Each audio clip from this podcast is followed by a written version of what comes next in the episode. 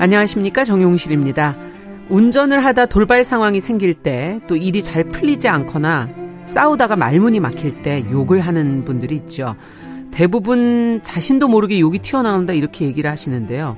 이런 걸 보면 욕설이 원초적이고 본능적인 공격, 뭐 자기 방어의 수단이 아닌가 이런 생각이 들기도 합니다. 욕설은 그만큼 타격감도 커서 듣는 사람에게 커다란 모욕감을 주지요. 구체적이고 논리적으로 내 생각을 말을 하고 상대를 지적하는 노력에 비하면은 무척 경제적이기도 한데요. 잠깐의 효과는 클지 몰라도 그 다음을 기대하긴 어렵습니다. 관계를 망치고 자신의 품위를 깎아내리기 때문이죠. 싼 게 비지떡이라는 말이 있죠. 언어에도 가격을 매길 수 있다면 욕설은 얼마나 될래나.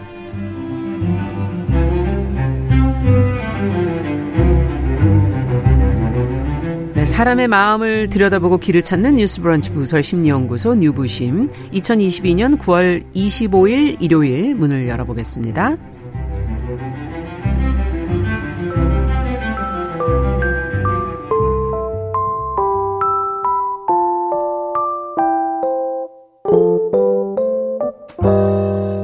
나를 지키는 마음 수업. 뉴스브런치 부설 심리연구소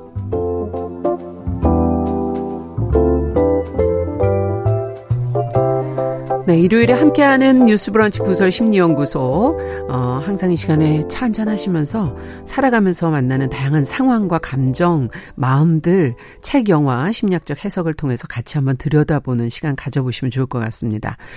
자, 오늘도 함께할 분 세 분 인사 나눠보죠. 책과 영화로 우리의 마음을 읽어주는 두 분입니다. 남정미 서평가 어서 오세요. 안녕하세요. 욕을 아주 찰지게 하고 싶은 남정미입니다. 어, 겁나 오늘은. 자, 김준영 작가 어서 오세요. 네, 안녕하세요. 속으로만 욕을 하는 김준영 작가입니다. 아, 두 분 너무 대조적이네요. 네. 하지만 오늘 그 대조적인 사례를 잘 얘기해 주실 수 네. 있을 것 같아서 기대해 보고요. 자, 그리고 서울 디지털대 상담심리학부 이지영 교수님 어서 오세요. 네, 안녕하세요. 네. 네. 오늘도 전문가로서 도움 말씀을 잘 주시기를. 여기에 대해서. 네. 이 분야는 없죠, 원래, 교수님. 없죠. 저는 완전 문외아닙니다. 그 욕과 관련된 어, 네. 연구들은 상당히 많이 되어 있잖아요. 음, 심리학적 음, 연구나 이런. 그렇죠. 네. 네. 교수님 분야는 아닌 것 같아요. 심지어는 어떤 사람이 욕을 이렇게 하는가 이거에 대한 연구도 있던데요. 어, 그래 결과가 뭔가요? 뭐 내적인 불안이 높고 뭐 이런 어. 여러 가지가 있지만 제가 심리학자가 아닌 관계로 어. 삼가하도록 어. 하겠습니다. 말씀하셔도 좋습니다. 연구를 많이 하여 오신 것 같아요. 자, 오늘 주제가 욕설인데 요즘에는 정말 할 만한 분위기이긴 해요. SNS를 보거나 네, 인터넷 기사에 어떤 댓글 같은 거 조금만 읽다 보면은 이 욕설을 남을 향해서 이렇게 무차별적으로 하는 욕설을 음. 많이 보게 되거든요. 음. 일상에서도 욕하는 사람을 종종 보기도 하고 솔직히 말해서 가끔 속으로든 겉으로든 욕을 할 때도 있고 그런데 좀 정제된 말로 할 수는 없을까? 뭐 이런 생각을 늘 하게 되죠. 그래서 오늘의 주제를 이 욕설. 근데 이걸 하나의 언어 폭력의 한 부분으로 저희가 다뤄볼까 하는데요. 자, 앞서 찰지게 욕을 하는 어떤 때 욕을 하세요? 남정미 서평가. 어, 거의 눈 떠 있으면 다 한다고. 아니 왜 하시는 거예요? 아, 일단 그 음. 저는 개인적으로 음. 운전할 때 진짜 많이 하고요. 아, 힘드니까. 네, 근데 네. 이제 가끔 부모님 옆에 타시잖아요. 네. 그러면 혼자 있던 습관이 나와서 막 욕을 하세요? 하면 저희 엄마가 엄마 굉장히 소녀 소녀거든요. 아. 그래가지고 우리 엄마가 저기 남 선생 옆에 차 세워라 이래요. 그래갖고 내가 아, 왜 그래? 아 미안해. 뭐, 내가 또 욕, 욕을 했어? 아. 이렇게 얘기하면 우리 엄마 문 열어놓고 그, 그 기사님한테 얘기하지. 왜 내가, 내가 들리게 욕하는 아. 거야. 얘기를 하고 나면 이 안에서 듣고 있는 사람 너하고 나밖에 없는데. 누굴 향한 거냐. 누굴 향한 거냐. 이렇게 얘기를 하시더라고요. 야. 예, 그래서 횟수를 줄이고 있는데. 어. 나, 아, 그 욱욱하는 거에서. 그렇죠. 남이 안 보니까 많이 하게 되더라고요. 아, 욱하는 감정. 예, 운전할 때. 창피하고 부끄럽습니다. 네, 부모님이 그래도 제대로 지도를 좀 하고 계신 것 같긴 한데. 아, 네. 예, 김준영 작가는. 아, 저는 겉으로 드러나게 욕은 잘 안 하는 것 같아요. 그냥 조심 조심해야겠다. 항상 항상 속으로 항상 조용히. 어떨 때 욕을. 어떨 때 욕이 나와 튀어나옵니까? 속으로. 것 같아요. 굉장히 그 제 생각과 반하는 이상 행동을 하거나 아이고 두야. 네. 그렇죠. 네. 저에게 손해를 끼치는 행위를 누군가가 하거나 한다거나. 이랬을 때 음. 속으로 조용히 하죠. 음. 그 왜 이런 걸 하게 될까? 지금 상황을 들어보니까 뭔가 좋지 않은 상황에서 음. 어떻게 보세요? 어, 언어 폭력이라고 하는 것이 이제 말 또는 이렇게 욕설 이런 것들로 이제 누군가의 감정을 상하게 하거나 음. 인격적으로 모욕을 하는 것이라고 볼 수 있을 텐데요. 그 종류가 굉장히 많아요. 근데 그 중에서도 음. 폭언이나 욕설은 정말 대놓고 하는 노골적인 언어 폭력이라고 할 수 있겠죠. 그렇죠. 미묘한 언어 폭력이 굉장히 많거든요. 근데 이런 폭언이나 욕설은 진짜 대놓고 하는 거죠. 음. 그럼 언제 하느냐? 아까 말씀을 하셨 듯이 음. 가장 일차적으로는 스트레스 받을 때, 음. 스트레스 받을 네, 때, 뭔가 압박을 받고 부담을 느낄 때, 그리고 아. 내 마음대로 되지 않을 때, 또 어. 불쾌한 일들이 일어났을 때 요럴 때 우리가 스트레스를 굉장히 받게 되잖아요. 네. 근데 스트레스를 받으면 감정을 유발을 하죠. 그것도 대개 분노를 유발할 어 유발하곤 합니다. 그렇죠. 그러다 보니까 공격성이 올라와요. 음. 어.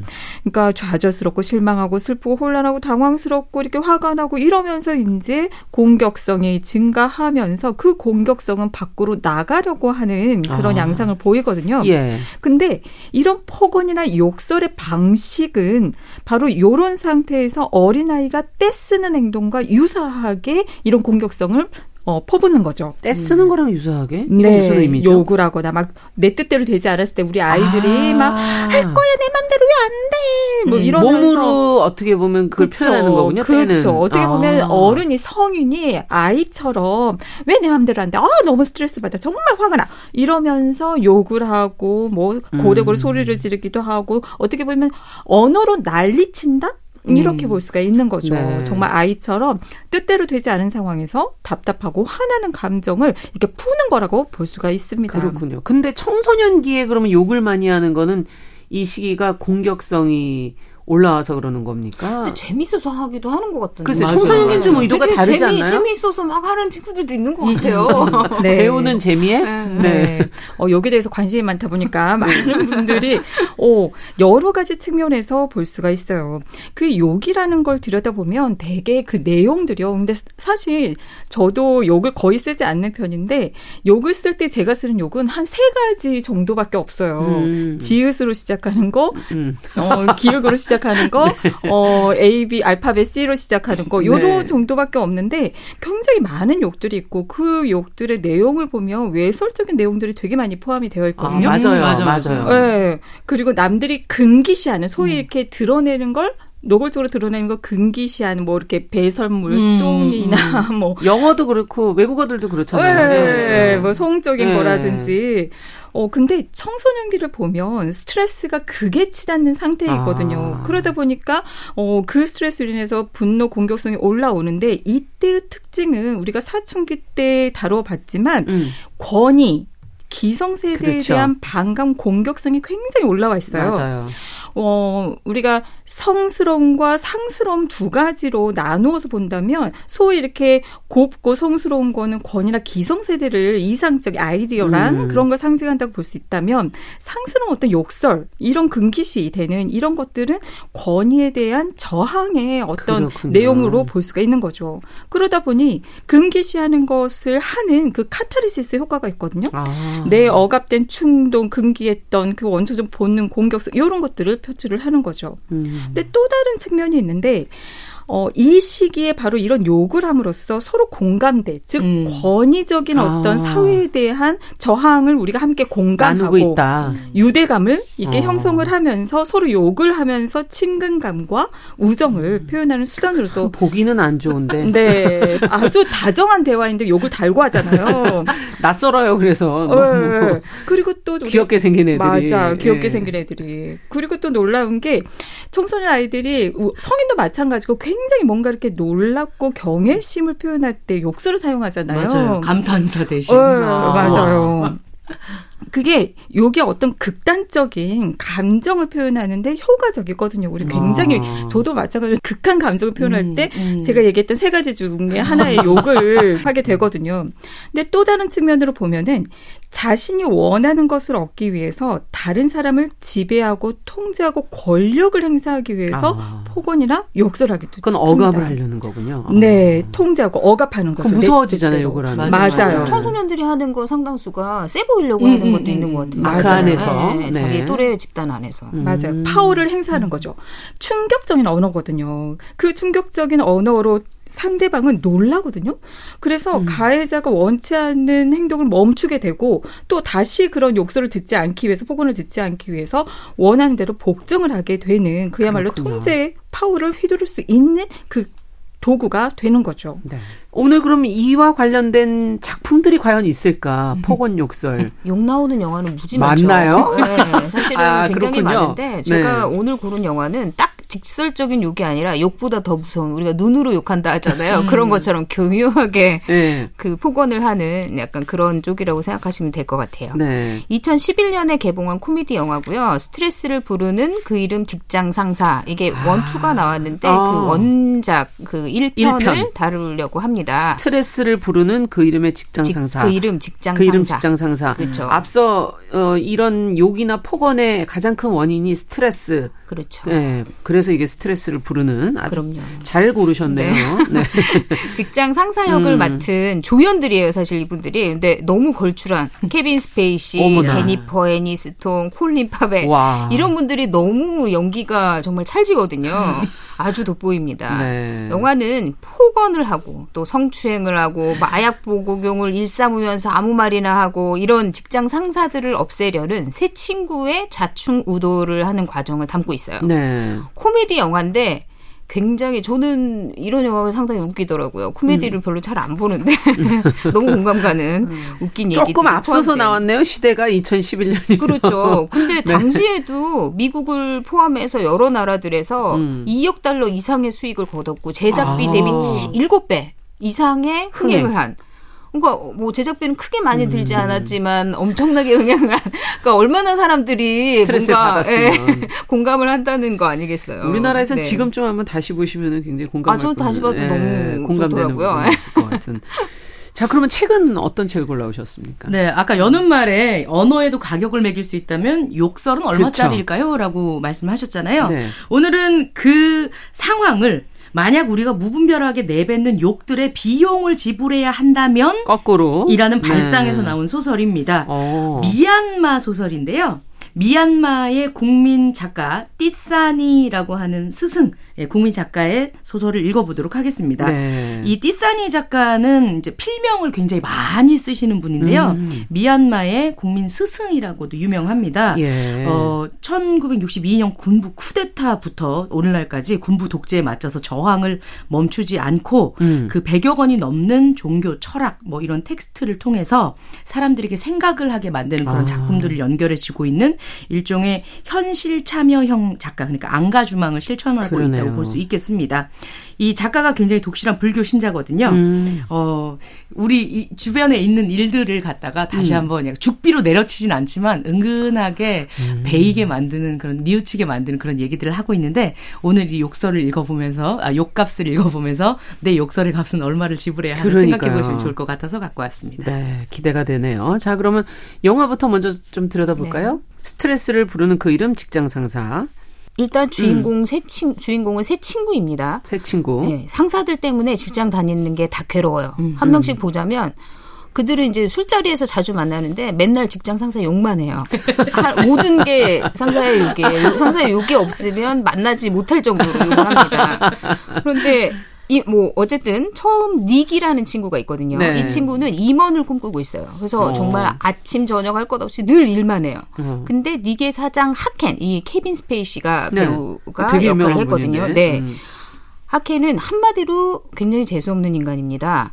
승진을 미끼로 중노동을 강요하고 아. 툭하면 언어 폭력을 가해요. 그러니까 막 인간적인 모욕을 일삼거든요. 아. 새벽 6시에 닉이 출근을 했어요. 그런데 2분 지각을 했다고 온갖 말로 괴롭힙니다. 난리를 피우고 또 직장 직원들 앞에서 억지로 막 술을 줘요. 그러니까 닉이 어 사장님은 안 드십니까? 이러니까 알코올 중독자 취급을 해요. 이런 식이에요. 쭉 들이켜 이래놓고서는 어, 사장님도 그럼 한 잔 그랬더니 오전 8시 15분이야. 내가 알코올릭이야. 이런 식으로 어머머머. 얘기를 하는 겁니다. 이중적이네. 그렇죠. 예. 근데 이렇게 하는 이유는 충성심을 시험하는 거예요. 음. 네가 나에게 복종할 수밖에 없어. 이런 거를 항상 시험을 하거든요. 음. 그런데 어쨌든 모든 걸 다 참아내요. 그런데 꿈에 그리던 승진 발표 날 네. 사장이 얘기하는 겁니다. 일을 제대로 하려면 내가 다 해야 된다. 이러면서 전무도 내가 하고 사장도 내가 하고 다 내가 하겠다. 하지만 월급은 70%만 받는다. 이런 식으로. 어머머. 그래서 결국 닉은 물을 먹게 됩니다.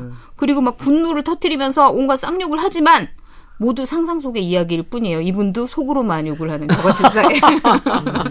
한마디도 못했어요, 현실 그렇죠. 속에서? 현실에서는 조용히 야, 참아냅니다. 어유 속이 막 천불이 났겠는데요. 그렇죠. 네. 그리고 치과에서 조수로 일하는 데일이라는 친구가 있는데 두 번째 친구, 데일. 네, 이 친구는 여의사 상사 줄리아 때문에 괴롭습니다. 줄리아는 제니퍼 애니스톤이라는 배우가 네. 맡았고요.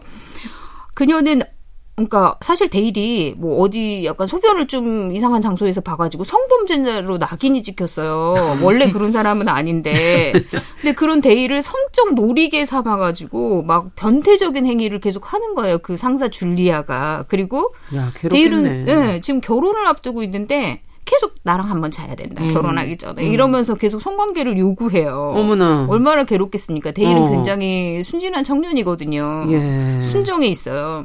그리고 마지막 친구 화학회사 회계부에서 뭐 격리를 맡고 있는 커트는 음. 전임 사장을 굉장히 좋아해요. 그리고 막 승승장구하면서 이제 능력도. 인정받는데 마약 중독자 아들이 갑자기 전임 사장이 뭐 급사를 하고 나서 갑자기 그 아들이 온 거예요. 음. 그 콜린 파엘이 배우가 역할을 했고요. 아. 신임 사장으로 오자마자 온갖 부도덕한 일들을 합니다. 막 아. 회사에서 마약도 하고 음. 뭐 여자도 만나고 별 눈 뜨고 보기 어려운 이상한 행위들을 해요. 음. 그리고 뭐 회사 일은 저리 가라 이러면서 회사는 돈 나오는 구멍이다 이런 식으로 생각을 어머나. 합니다. 그러니까 얼마나 커트도 괴롭겠어요. 그러니까 이런 세 친구는 직장 상사들이 막, 막 아무렇게나 짓거리는 말들 그다음에 어. 은근한 괴롭힘 이런 것 때문에 너무 괴롭지만 사표를 던진다는 건 쉬운 일이 아니잖아요. 그러니까 꾹 그렇군요. 참아내고 있거든요. 그렇군요. 지금 우리나라가 배경이라면 직장 내 괴롭힘 신고를 해야 되는 거 아닌가? 그렇죠. 세 분을 해야죠. 보다 보니까. 너무 네. 해당 해당되죠. 아니 직장 내 괴롭힘 신고해도 사장이 저렇게 놀고 있는데 사장이라서 안 되나? 안될 수도 있을 것저 같아요. 징계를 해야 되는데. 예. 근데 새 친구는 자구책을 마련할 수밖에 없잖아요. 그래서 음. 죽여버리겠다고 결심을 해요.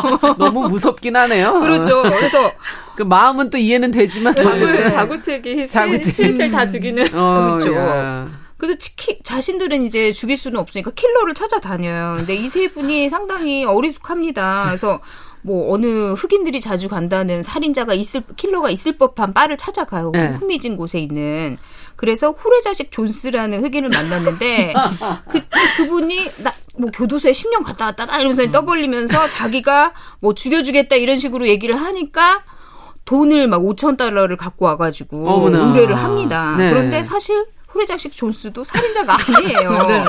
그냥 뭐 이름이 너무 도-. 도찰, 도찰. 예, 영화를 좀 잘못 찍어가지고 남의 이제 뭐 저작권 침해 이런 걸로 소용을 살았던 거죠. 아, 그랬던 그러니까 거군요. 예, 그 사람 얘기합니다. 살인 대신 살인 컨설턴트를 해주겠다.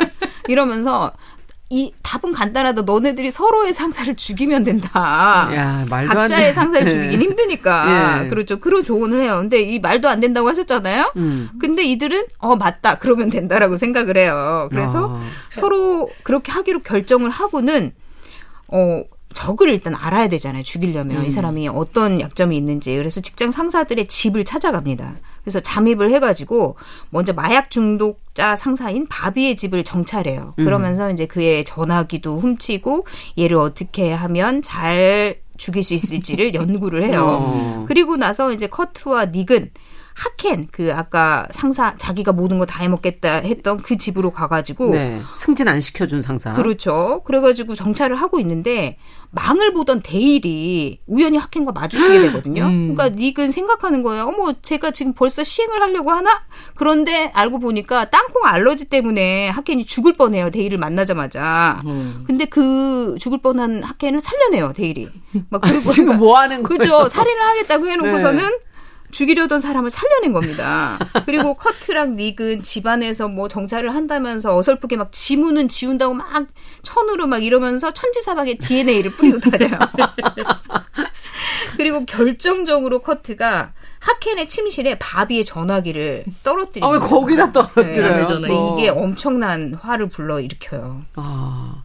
일이 그래서 어떻게 돼서 결말이 어떻게 될까요? 네, 그래서 어쨌든 자충우돌 음. 끝에, 어, 그래, 우리가 죽일 수 있겠어. 이러고서는 결심을 하고, 온갖 장비들을 준비를 하고 결전의 날이 드디어 다가오거든요. 음. 근데 갑자기 돌발 상황이 생깁니다. 하켄이 아까 얘기했듯이 부, 약간의 분노 조절과 욱하고, 음. 뭐, 욕설도 잘하고 이런 분이에요. 그런데 중증 의처증까지 안고 있었던 거예요. 근데 아. 그 하켄이 이제 자기 침실에서 갑자기 바비의 전화기를 발견하거든요. 음. 이거 음. 아까 그 친구가 떠, 떨어뜨렸잖아요. 근데 네. 그걸 보고는 아내가 외도를 했다 이렇게 의심을 하고는 그 외도남의 전화다. 그렇죠.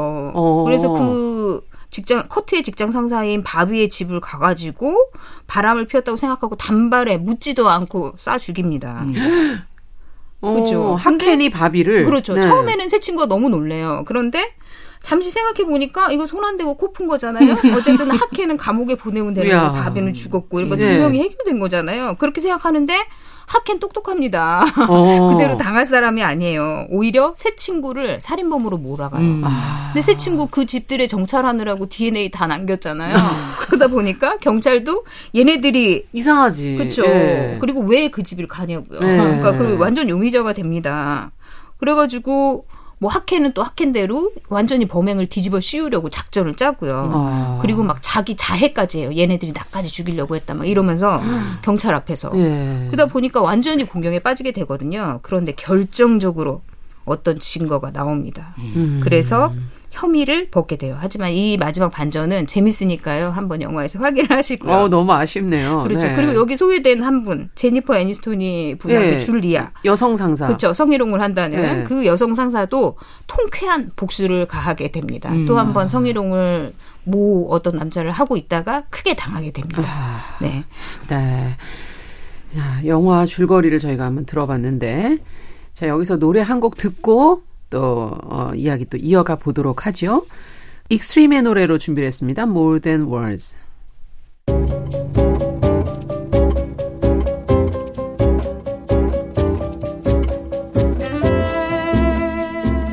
여러분은 지금 뉴스브런치 부설 심리연구소를 듣고 계십니다. 네, 뉴스브런치 부설 심리연구소 뉴부심 9월 어, 25일 일요일 방송 이어가겠습니다. 서울 디지털대 이지영 교수님, 남정미 서평가 김준영 작가 세 분과 함께 오늘은 욕설 폭언에 관한 이야기 어, 주제로 이야기 좀 나눠보고 있습니다. 저희가 이제 스트레스를 부르는 그 이름 직장 상사 영화 내용이 좀 재밌어서 듣다 보니까 시간이 좀 지나서 어, 이 막말하는 상사를 욕하고 스트레스를 받다가 살인을 도모하는 이 상황을 코미디로 승화시킨 얘기 어떻게 이제 우리 현실로 가져와야 될까 얘기 안 하고 지금 지나갔는데 현실로 어떻게 갖고 와야 예, 죽이는 폭언 욕설을 들으면은 이걸 어떻게 해야 되는 겁니까? 스트레스 안 받을 아. 수도 없지 않습니까? 이런 상사를 만나게 되면 어, 실제로 정말로 많은 직장인 분들이 상사분들의 그런 폭언 이런 것도 굉장히 많이 겪으시고 그래서 회사를 그만둔다 어, 이유에 상당한 높은 맞아요. 순위에 네, 있죠. 그 네. 내담 그런 내담자분들도 많으세요. 네. 그래서 직장을 정말 계속 다니기가 힘든. 근데 음.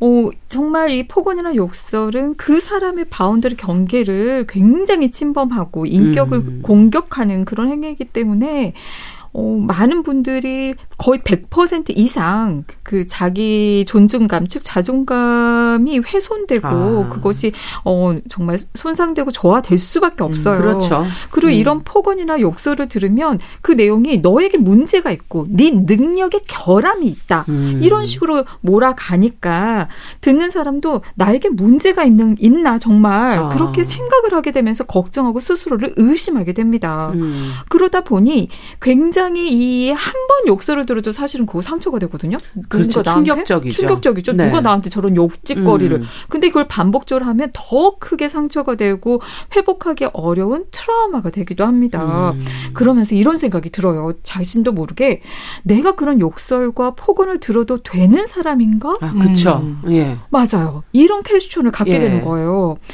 들어서는 안 되는 사람이거든요. 음. 그럼에도 불구하고 계속 듣다 보면 내가 들을 만한 사람이다. 이런 식의 생각이 들면서 혼란스럽고 아. 충격적이고 그리고 또 내가 그런 생각이 들 때마다 사실은 굉장히 고통스럽기 때문에 공포가 느껴지거든요. 그렇죠. 그리고 늘 긴장이 돼요. 언제 폭언? 또 할지 모르니까. 언제 욕설이 예. 날라올지 모르니까 긴장 상태, 경계 음. 상태에 놓이게 됩니다. 그러면서 자신에 대한 의심, 회의가 증폭되다 보니까 자신감도 굉장히 낮아지는 거죠. 어. 음. 그러면서 판단력이 흐려지게 되는 거예요. 근데 음. 대개 이런 폭언 욕설을 들을 때 주변이 어, 나를 지켜줄 수 있는 사람이 없는 경우가 많아요. 그렇죠. 어, 일대일로 있거나 뭐 이런 경우. 네. 그러다 보니까 누군가가 그것을 목격을 했다면 이게 부당한 것이고 내가 상처받을 만하고 그 사람이 나쁜 음. 사람이다라고 공감을 해줄 수 있을 텐데 나만 겪는 거잖아요. 네. 그러니까 부당하고 내가 상처받을 수 있다라는 것에 대해서 생각을 잘 못 드는 거죠. 음. 그러다 보니 그 억압하고 무력해져 내가 아무것도 할 수 없다라는 그 음. 무력감이 익숙해져 버리게 됩니다. 계속 이렇게 두면. 네. 네. 그러다 보면 무슨 일이 생기냐? 내가 받은 고통이나 분노, 억울함에 대해서도 공 감받지 못하고 인정받지 못하는 거잖아요. 그렇죠. 그러다 보니 남의 고통에 대해서도 공감하지 아. 못하게 돼요. 그러면 어떻게 되느냐? 나 또한 누군가에게 그런 폭언이나 언어 폭력으로 대응하거나 반응할 수 있게 학습되는 되는 거네요. 거죠. 그럼요. 아. 대개 폭언이나 욕설은요 학습이 되어서 반복이 되는 양상을 보입니다. 그런 이슈가 많이 있잖아요. 간호사분들도 음. 네. 그렇고 맞아요, 맞아요. 여러 가지 이슈들이 있습니다. 근데 또 아. 문제가 뭐냐면 이런 걸 겪으면 목소리가 그 폭언과 욕설의 비난의 목소리가 맴돌아요? 맴돌아요. 그러니까 주변에 아무도 없고 이제 그런 상황을 벗어났음에도 에도 불구하고. 불구하고. 계속 그 목소리가 들려요. 아유, 참 힘들겠네요. 그 스트레스 받는 그 세 명의 친구가 없었으면 같이 있지 않았으면 그분들도 개별로는 굉장히 힘들었겠다 이런 생각도 들기도 하고. 그 근데 예. 이어지지 말아야 될 텐데요. 후배들한테 그 러면 안 될 텐데요. 그러니까요. 근데 욕설을 내뱉는 사람 본인은 정작 그러면 괜찮은 겁니까? 난 저는 그게 항상 궁금해요. 네.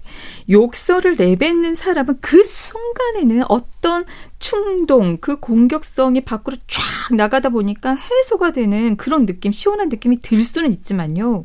우리가 이 성장하면서 해서는 안 되는 행동이 무엇인지에 대해서 이 내재가 되잖아요. 네. 그러다 보니까 죄책감과 수치심이 따라옵니다. 아, 수치심과 네. 죄책감이. 어, 내가 그런 아. 행동을 했고 그러다 보니 부적절감을 느끼기도 하고 이 불편한 또 감정으로부터 벗어나기 위해서 음. 어떤 방법을 취하느냐 타인에게 탓을 돌리면서 합리화를 하는 거죠. 어. 난 잘못한 게 아니야. 저 네가 사람 잘못했어. 그렇지. 네가 잘못해서 저 사람이 잘못해서 나를 그렇게 해서는 안 되는 행동을 하게 만든 거야. 이렇게 합리화를 하게 됩니다. 그리고 무슨 문제가 생기느냐? 정작 이분들은 내 좌절된 욕구 때문인 거거든요. 그렇죠. 내 문제인 거죠. 그렇죠. 자기 문제죠. 그런 욕구를 어떻게, 그런 감정을 어떻게 해소해야 하는지 음. 바람직한 방법을 찾는 노력을 하지 않는 거예요. 네. 모르는 거죠. 어떻게 욕구를 중족시켜야 하는지 또 어떻게 대화를 해야 하는지 그 방법을 음. 모르면서 그럼 부작용이 나아져요. 어떤 부작용이 났느냐? 고립되겠네요. 다 떠나겠네요. 맞아요. 이분들도 알아요. 내가 뭔가 상대방에게 공격을 하고 복수로 돌아올 것이다. 앞에서는 저렇게 순정하고 복종하는 것 같지만 뒤에서 나를 욕하거나 복수하거나 음. 뒤통수 칠지 모른다라는 생각이 있기 때문에 의심이 계속 있고 관계를 경계하고 불안해합니다. 그러다 보니 주변이 안전한 인간관계는 음, 없게 되는 거죠. 그러네요. 참 그분도 결국은 문제가 고립되고, 고립되고 외롭고 네, 그렇게 두렵고 되는군요. 학행 보세요. 의처 중에 아내까지 의심하잖아요. 그러니까요. 본인이 결국은 그렇게 하더니. 자, 이제 그러면 책으로 좀 넘어가 보겠습니다. 욕값. 아, 어떤 내용인지 좀 들여다보죠. 네. 어, 이 작품은 예전에 뭐 우리 우리나라에도 실내에서 담배 필 수 있고 그랬었잖아요. 예전에. 네. 네. 네. 지금 이제 미얀마도 그렇게 아. 아. 개발이 덜 되었다고 생각을 하시고 네. 어, 정감 넘치는 그때 고속터미널을 생각하시면서 어. 배경이 고속터미널에서 일어난 일입니다. 네. 아, 생각하시면 되겠습니다. 이 작품은 어느 무더운 여름날 고속버스 터미널에서 만났던 한 남자를 떠올리며 욕값이라는 단편소설 이야기가 시작됩니다. 터미널에는 수많은 사람들이 오고 가죠. 누가 가는 사람이고 누가 오는 사람인지 어디로 가고 어디에서 오는 사람인지 알 수 없습니다. 크고 작은 각종 짐을 들고 다니는 사람들로 붐비는 이곳에서 그가 내가 앉아 있는 찻집으로 들어옵니다. 음. 그리고 나 혼자 앉아 있는 테이블에 맞은편에 자리를 잡고 앉습니다. 네. 연한 녹차 한 잔을 시키는데요. 그리고는 싸구려 담배를 피기 시작합니다. 음. 아니 뭐야 사람들 다른 데 앉으면 되지. 얘 뭐 내 앞에 이 사람 앞에 와가지고 아니 그러니까요. 네. 담배 연기를 싫어하는 난데 그에게서 날아오는 연기를 연신 손으로 부채질하듯 이렇게 쫓아버리면서 음. 아이 막 이러고 있으니까 내 머릿속에서 그런 생각이 드는 거예요. 아, 뭐 이쪽으로 와가지고 진짜 아이 무식하게 여기서 사람 음. 앞에서 담배를 피냐. 나의 기분이 좋지 않았겠죠. 네. 짜증난 표정으로 그를 흘겨봤고 그는 즉각 어떤 상황인지 눈치를 챕니다. 그러더니 갑자기 나에게 와서 얘기를 합니다. 욕하고 싶으시죠? 그의 솔직한 네. 말에 이모지 독심술을 네. 하나. 어, 너무 놀랍니다. 뭐라고요? 아, 욕하고 싶으면 하세요. 뭐, 저는 뭐 어떤 반응도 하지 않을 겁니다. 근데 그 욕값은 주셔야 돼요. 나는 이 말이 이해가 되지 않아서 다시 물어봅니다. 지금 뭐라고 했어요? 아, 욕하고 싶으면 욕하셔도 된다고요. 그런데 욕값은 꼭 줘야 된다는 말입니다. 욕값? 네, 저 사람은 지금 나에게 욕값을 내라고 하고 있습니다. 네, 그러니까 뭐 아무 말이나 하고 대신에 돈만 지불하면 된다 이 얘기인가요? 아, 그렇습니다. 어, 그러면서 이제 그의 일장 연설이 시작됩니다. 세상에 공짜는 없지 않습니까? 돈을 주면 몸을 주는 사람, 사람을 죽여주는 사람, 똥 치워주는 사람 다 있는데요. 돈을 주기 때문에 가짜로 울고 웃는 배우들도 있잖아요? 다 정당한 대가를 치르는 겁니다. 저는 사람들에게 돈을 받고 욕을 들어줍니다. 욕을 들어주는 대가로 욕값을 받고 이건 뭐, 뭐 특이하다고 할 것도 없는 일이죠. 제 일은 그냥 평범한 일입니다. 야, 이분 일이 그래서 잘 돼가고 있나요? 아, 생각하는 것보다 굉장히 잘 된다고. 오, 그렇게 하고 싶은 분들이 많으셨나 보네, 돈 내더라도. 예, 그렇습니다. 사람들은 여러 가지의 불편함과 불만으로 인해 많은 스트레스를 받고 삽니다. 음. 그렇게 꽉 조여 있는 감정을 터트리고 싶어 할 때, 나 같은 사람이 있으니까 천만 다행인 거 아니냐. 어. 사람이 이렇게 얘기를 하고 있네요. 사람들은 마음속에 꾹꾹 눌러두었었던 불평, 불만, 이런저런 원인으로 뭉쳐있는 응어리, 아, 막, 이걸 다 풀릴 때까지 막 욕을 합니다. 예, 제가 하는 일은요, 그냥 가만히 앉아서 그 욕 다 들어주면 되는 거예요. 이 일이 세상살이에 아주 적합한 일이구나 하는 것도 점점 깨달아가고 있습니다. 이야, 뭐 기발하다고 해야 될지 지금 하는 사람들은 많은데 이걸 네. 또 제대로 들어주시는 분이 있다고 하니까 예. 이거 어떻게 하다 이런 직업까지 이분은 만드셨을까? 네, 그런 어. 이제 그가 자신이 살아온 인생에 대해서 얘기를 하면서 어떻게 이 직업을 뭐랄까요 창업이라고 해야 될까요? 창직을 예. 했나? 예, 창직을 하게 되었나 준비를 했는지 설명하기 시작합니다. 어. 어느 날 이제 그의 어머니가 그를 낳고 돌아가시고 예. 새어머니 손에서 자라게 됐는데 음. 새로 들어온 새어머니의 심보가 어찌나 고약했던지 패고 욕하고 뭐 매일같이 맞고 그랬다는 거예요. 네. 그런데 아버지는 술주정뱅이어서 말리기는커녕 함께 그래 너 잘 걸렸다 이러면서 취해서 어머. 때리고 욕하고 했다는 거죠. 일단 조기 교육을 이렇게 받았다고 합니다. 음. 10살쯤 되었을 때 그의 부모는 그를 찻집에 취직을 시키는데요. 네. 물론 월급은 새엄마가 가져가는 조건으로 취직을 시켰어요. 아. 찻집에서 설거지하고 서빙을 해야 했는데 이 찻집 주인이 또 직원들을 매일 또 야단치고 욕을 하는 사람이었다고 합니다. 어머나. 그 가게에서 5년 동안 일을 하고 그만둘 수 있었습니다. 네. 이제 1차 단련이 여기서 된 거죠. 어, 조기 교육 1차 단련. 네. 그리고 네. 그다음은 닭 농장에 취직을 했는데요. 농장 주인은 굉장히 마음씨가 좋았지만 음. 이 일하는 직원들을 관리하는 반장이 굉장히 질이 나쁜 사람이었다고 합니다. 노동자들에게 거칠고 심한 욕을 해대고 그랬죠. 음. 닭 농장에서도 7년이나 버티고 나니까 그에게 한 가지 능력이 생깁니다. 무슨 능력이요? 욕 먹는 것에 단련되다 보니까 어. 떠한 욕을 들어도 별다른 감정이 생기지 않은 그런 능력이 생깁니다. 아.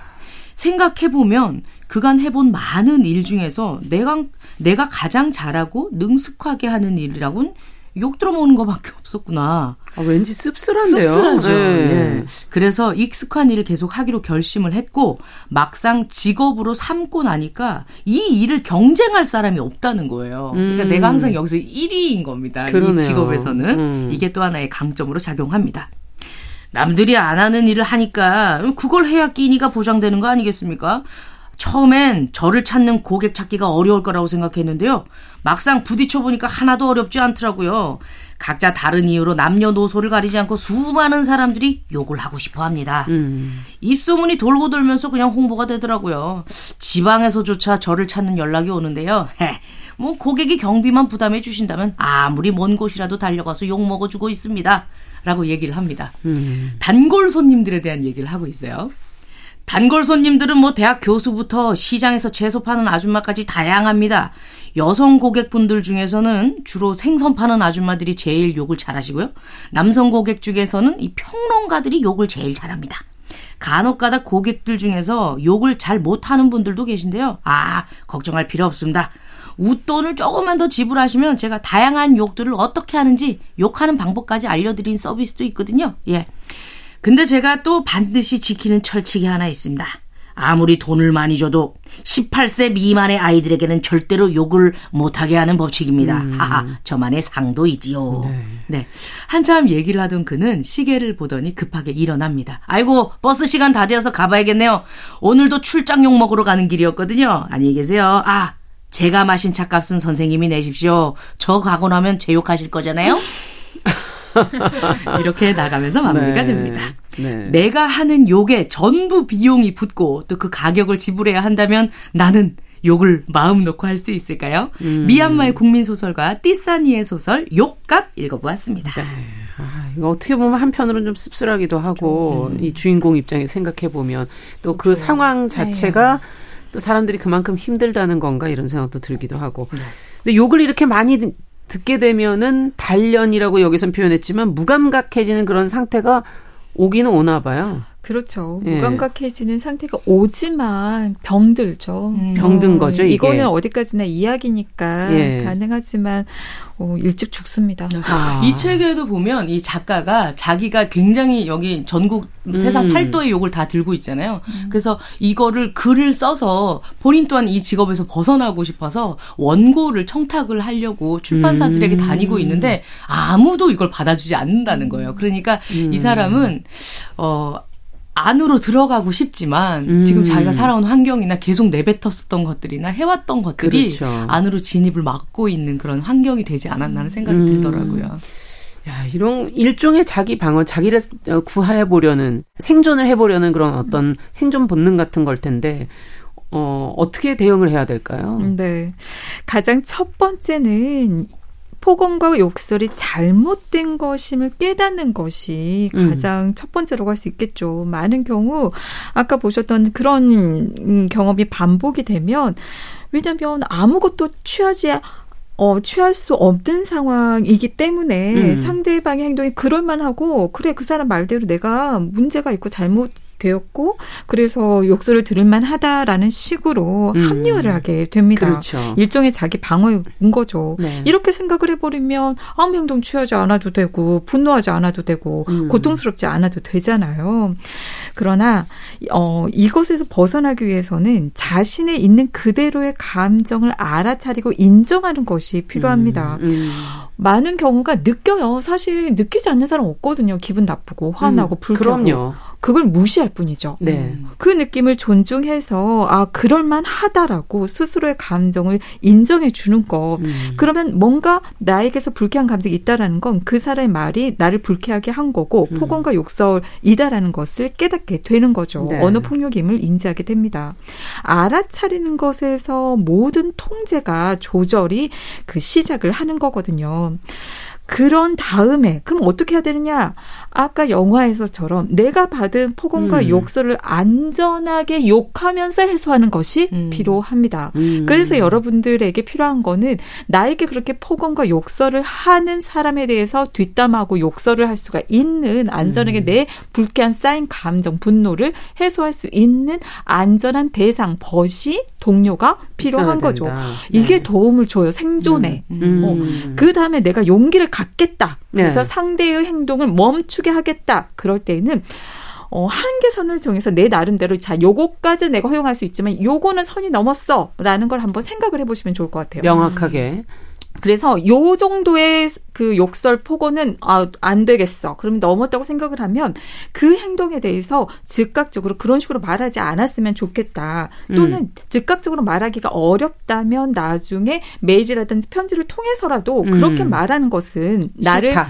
존중하지 않는 음. 것이고 함부로 대하는 것이기 때문에 굉장히 상처가 된다라고 메시지를 전하는 게 좋아요. 음. 정확하게 전달해야겠네요. 네. 뭘 하지 말아라. 네. 정확하게 어. 붙여줘. 그런데 안 들어가면 또 상대방이 뭘 한대, 뭘 한대. 그리고 어, 이건 네 생각이지. 이렇게 할 수 있거든요. 근데 그것보다는 어, 함부로 대해지고 존중하지 않는 음. 걸로 생각이 돼서 상처가 된다라는 메시지를 분명히 전할 필요가 네. 있습니다. 네. 나아가서는 녹음을 하거나 내가 녹음을 하겠다, 기록에 남기겠다, 요런 또는 기록을 남기는 것, 요런 것이 음. 굉장히 도움이 됩니다.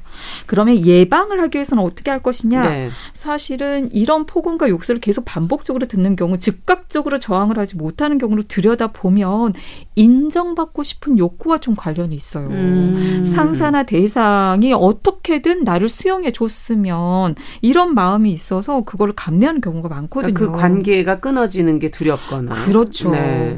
그러다 보니 예방하기 위해서는 내면의 힘인 자존감을 키워야 합니다. 없어도 돼, 그 사람. 네. 회사 나와도 돼. 내 자신은 네. 그 어떤 상황에서도 존중받아 마땅한 사람임을 음. 아는 게 그래서 스스로가 자신을 존중하고 사랑하고 내 감정과 판단에 대한 믿음, 자신감을 키우는 게 예방할 수 있는 길이죠. 자, 그렇다면 욕을 많이 하는 분들, 아니, 내가 원래는 그런 사람이 아닌데, 음. 내가 화가 나서 그런 거야. 이렇게 표현하시는 경우가 많거든요. 어떻게 이분들이 욕설을 하지 않을 방법도 좀 알려드려야 이게 사전 예방이 되지 않겠습니까? 그래요. 어려운 일이지만 저는 이 메시지를 음. 반드시 얘기를 해야 된다고 생각을 해요. 누구나 그 사람이 어떤 행동을 해서든 어떤 사람이든지 상관없이 소중한 존재이고 존중받아 마땅하다라는 그 믿음, 음. 이 믿음에 대해서 이런 분들은 없어요.